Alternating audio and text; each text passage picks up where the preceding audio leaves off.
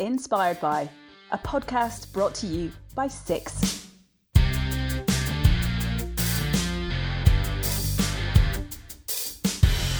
Hello, I'm Hannah Wise, and this is Inspired By. In this podcast series, I invite experts from SIX and other representatives from the financial sector to talk about their inspirations. My guest today is Jos Dijsselhof, the C E O of SIX. He explains what kind of impact the Dutch football icon Johan Cruyff had on him while he was growing up, and when, for a company like SIX, it is time to drop the motto defence first and start scoring goals. Today's podcast is all about football, and when we say football, we mean soccer here.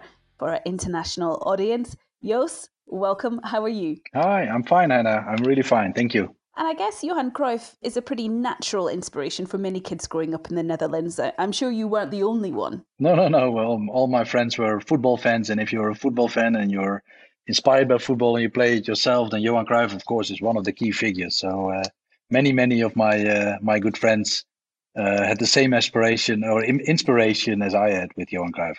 And funny enough, actually, he's not from my, my in your when you're a young boy, you always have a favorite team. So he's not even from my favorite team. He's actually from the arch enemy of my favorite team.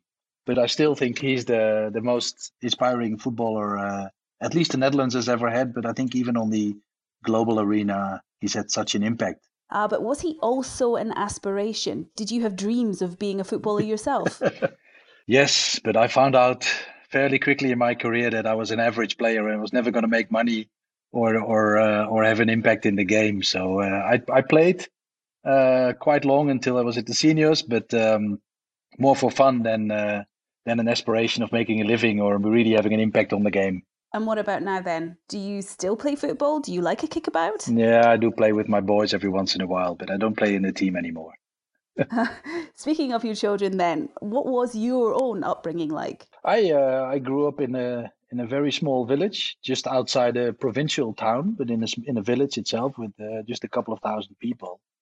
I could walk to my school uh, until I was twelve, I think. I could always walk to my school, and then I had to take the bike. In the Netherlands, everybody bikes. So, uh, but I biked to school. So a very small world in its sense, and therefore uh, you needed to have a lot of imagination to uh, to make the world bigger. And uh, imagine if you're playing with your friends that, hey, now I'm Cruyff and you are this. And so. uh, football and, and imagination and, and thinking about the wider world was always very important uh, because I lived in a very small, secure community. And I think this has given me a drive to say, I want to see more of the world. I know I had a conversation with my father uh, and I asked him about what happens if you go into the earth and you come out on, on the other side, where, where do you go? And he explained about Australia. And I, I had very clearly in my mind, one day I want to be work or on holiday or whatever in Australia. And that has made me, I think, this small, secure way of growing up has somehow energized in me a view that I wanted to see more of the world and not only in this small bubble. That's why I've lived in Hong Kong and Singapore and and, and, and now here in Switzerland. I think I, I've be, I've become a bit of a wanderer from this closed, small area in which I grew up. And I wanted to break free from that. So. Johan Cruyff was a bit of a wandering spirit himself, playing football not only in the Netherlands, but also in Spain and even in the U S. And this, at least today, is a pretty common thing in the globalized world. What really makes him stand out, though, is how he changed the game itself forever. I mean, he's a, he's a disruptor, if you wanted to give it a business term. Is this why he's your inspiration? Yeah, I think he is my inspiration for many different reasons, many different actions that he's taken in his career. He, he first of all, looked at um, at football as a team sport. So how can how can you organize a team? How can you how can you make the team work together uh, towards a, a a common goal as a team, and, and really integrate all the players into the way you play as a team and how you play defense, how you play offense, how you Uh, dominate the tactics in it in a, and the pace in a team. All these kind of things were always on the forefront of his mind in terms of inspiring the rest of his teammates and um, and uh, and and the colleagues on the pitch to to play in a philosophy and in a way that he thought the game should be played. And then secondly, he is a very gifted player himself, so he could do things in terms of his intuition, his technology, Yeah, so his te- his technique, his um, his way of of treating the ball and having different ways of, of kicking a ball than anybody else. He in itself as an individual player was also a phenomenal player. So it's the combination of uh, somebody who's really good at something, but then also has the the leadership or the inspiration towards the, the game and towards his team to really play it differently with a vision instead of just being a good football player. That's that's what I think stands stands him out uh, tremendously. And it's certainly the kind of thing that grabbed me when I was researching him. He's got some pretty cool ways of thinking about things. I mean, he looked at the whole picture. You know, there was this quote, and, I, and I'm going to paraphrase here, that winning is one day, but how you play and how you get to that win is a much bigger reflection yeah. on your character and who you are. So he has some pretty good moral standards and a, and a pretty good basis for credibility. Yeah, yeah, for credibility and inspiration. And he... He is firmly, uh, firmly of the belief that um, you don't only play to win, you play also to enjoy the game, but you also play for spectators, you play for everybody who's watching the game, you play for the for the greater good of the game, and it needs to be attractive, it needs to be uh, inspiring, it needs to give energy. So just defending for ninety minutes and scoring a sneaky goal in the end was definitely not not not for him at all. He was really like, we need to go forward, we need to attack, we need to make an uh, make an attractive way of playing the norm. And that's what he really pushed and changed the game uh, dramatically. Now, Cruyff definitely had this idea of not losing, but actually to have the mindset of start winning yeah. and going into attack. He had a kind of ability to take a core strength and then build on it, living the principle of so-called total football, which is where a player could play any position. It was pretty new when he when he introduced it. Is this something that you try to do uh, at SIX as well? Yeah, I uh, I'm a firm believer that um, uh, team play, uh, executive team, uh, middle management, any team in an organization um, is going to make the difference between uh, a company with a lot of good and talented individuals or a company that in the end will be will be thriving. So this whole uh, total total football, as he called it, where um, even the the people in defense were actually part of the attack, and where the peop- the attackers were actually part of defense, and you all play together in a seamless system where everybody knows what to do, but still also has the room to to maneuver and take responsibility within a system like that. That's really the cultural transformation I try to I try to bring bring to SIX, where Uh, SIX has been a very successful company, started in two thousand eight, ran fairly stable till twenty eighteen. But what uh, what the, actually the board asked me when I joined is, okay, we like this, and SIX has been playing good defense and a credible player, but uh, we need to be part of, let's say, more the winning crew in the industry, and that means we're going to have to play and need to play more more offense and actually start really looking for more goals and more uh, Uh, uh, more matches to win, and and um, that's the parallel with what I try to do at SIX and, and the way he approached the game. More offense, more goals, more matches to win. It sounds like SIX is on a path to grow its business. How do you achieve this growth? Yeah, no, I think um, uh, to grow you need to adventure. To grow you need to move forward. To grow you need to take risks. To grow, you need to take on the other players. To use the football analogy, you need to you need to um, look at your industry. You need to look at the business that we're in and see where are the opportunities and what can we do to to to benefit from those opportunities, and what is the kind of risk we're willing to take, and how do we make sure uh, that if we play, if we make a play for a certain business or for an acquisition or for an investment, Um, what are the different scenarios and how can how stand how do we stand the best chance to win? Uh, but also willing to to try and to learn from that and then do it better the next time around. And uh, uh, I think one of the things that uh, that Cruyff was famous for is, is one of his sayings is that if you score more goals than your opponent, you'll win the match. So you should not be afraid to to concede a couple of things. As long as you you have more wins than uh, than things that don't work out, you still will be in the end winning the game. And that's that's that's something I try to bring to SIX in terms of uh, experimenting, innovation, trying things out.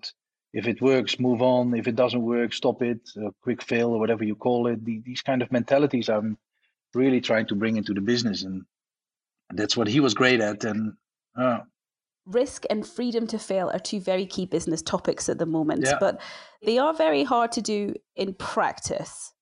Yeah, but I think that's where that's why this this whole um, philosophy of you do it together as a team is so important. So if you're if you're left forward, uh, or in in our case in our business, your project manager takes on the risks and wants to try to pass somebody or to score a goal or whatever, and it doesn't work out, and the rest of the team is there to to pick it up, to learn from it, and to go on again. So that's why this collaboration is so important, and nobody should feel they're on their own on the pitch, and if they make a mistake, then the whole team or the whole game will be done. And that's that, that's why I think this whole collaboration and working together is so important, and, and where you, you try stuff out, you take collective responsibility if it doesn't work, um and and and you move on, and and people have only one responsibility, that's to learn and to do it better and to uh, have, have potentially uh, more chance of success the next time. That is that is something we have to do. On the other hand, of course, we are a regulated um, regulated business, so there are also some areas where there's no no no room for maneuver, no room room for errors, a bit like the goalkeeper who can't make an error, because if he makes an error, then it's a goal. So that that's a bit the analogy and the the way I approach business uh, with SIX, and, and we manage risk and, and risk-taking. So tell me then, how specifically is SIX growing? Where does SIX want to score in the future? Yeah, no, I think uh, clearly we uh, we now have, in the combination of the Spanish and the Swiss market, a good position in, in the stock exchange business, but that's still a business where I think we have regional consolidation, but potentially there's even going to be a wave of of global consolidation. So that's a, a business area where um, where I think um, there is a lot of opportunity to uh, to grow in the in the stock exchange business. The other business, which I think um, everybody is trying to, and we already have a very good starting position, is the data business. We have a data business which is four hundred million uh, Swiss francs top line, so very sizable business. Of course, you have the big players, Bloomberg and uh, Refinitiv, who are in billions in terms of their size. But we are in the second tier, um, a very good player. And we are determined to find the niches where we can be on top of the industry and challenge the Bloombergs and the Refinitives. Uh, I keep hear, I hear myself talking already about challenging the big ones. That seems to be a theme here. But that's really what, what we think we can do in this data business. So data... Um, being able to analyze data, being able to uh, store, to distribute data, to uh, provide insights from data, to accumulate different types of data. This whole financial information business, our data business, is, is an area we surely want to grow. And then the third business is our local local based business, which is the payment business, and that um, has to become an international business. So we now take care of payments in Switzerland and e-bills and mobile payments, because we're the biggest shareholder in Twint. But in the end, that cannot be a sustainable business just covering uh, covering Switzerland. So we need to look at bringing that to Spain or the wider European um, uh, arena, actually. So that's a business where international expansion and, and, and moving from a local business, one country business, to a, to a more international business is clearly clearly on the cards for us. Why is growth so important, though, anyway?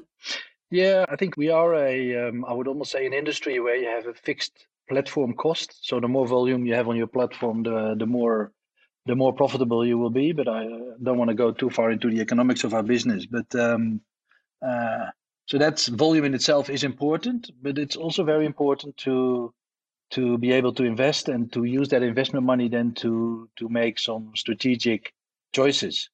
Uh, so the uh, Bolsa Madrid gives us the the opportunity to have more volume on our platform, to treat, uh, to to to serve both the Spanish and the Swiss market. But this this overall bigger platform with a top three position in the industry gives us the opportunity to use the profits that we have to invest in new technologies and new ways of working. And we, for instance, are making a big investment in um, in the digital exchange, which, in our view, will will change the way the exchange business is done from today to where it will be in the future, using blockchain and different ways of, of structuring our business. We are uh, on the forefront of the industry, and this is uh, quite exciting. We are probably the furthest in developing a new exchange on D L T and tokenizing assets and raising capital using those capabilities and trading um, uh, compared to the rest of the world. And and and that's that's um, and that's why growth is so important, because if you don't have the growth, you don't have the opportunity to continue to invest and to continue to innovate, and you you end up up um, managing your business to to optimize it, but not to grow. And uh, and that's that's important. It's important for our business. It's important for the impact on the Swiss finance industry, because we want to make sure that Swiss stays as competitive or even becomes more competitive in terms of its finance industry. But it's also very important for your people, because a growing company with new adventures and new ways of working, investing in in uh, in uh, in projects is just much more exciting than uh, than playing defense all the time.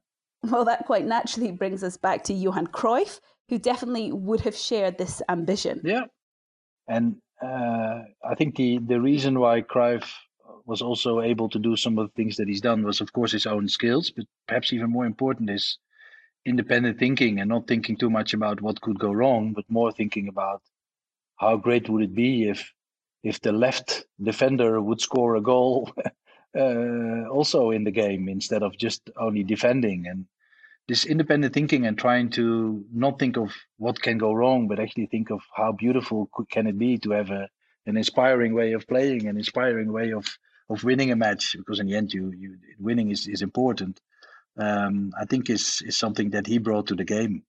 But this thinking big, thinking outside the box didn't come without criticism for him, did it? He had this uncompromising attitude.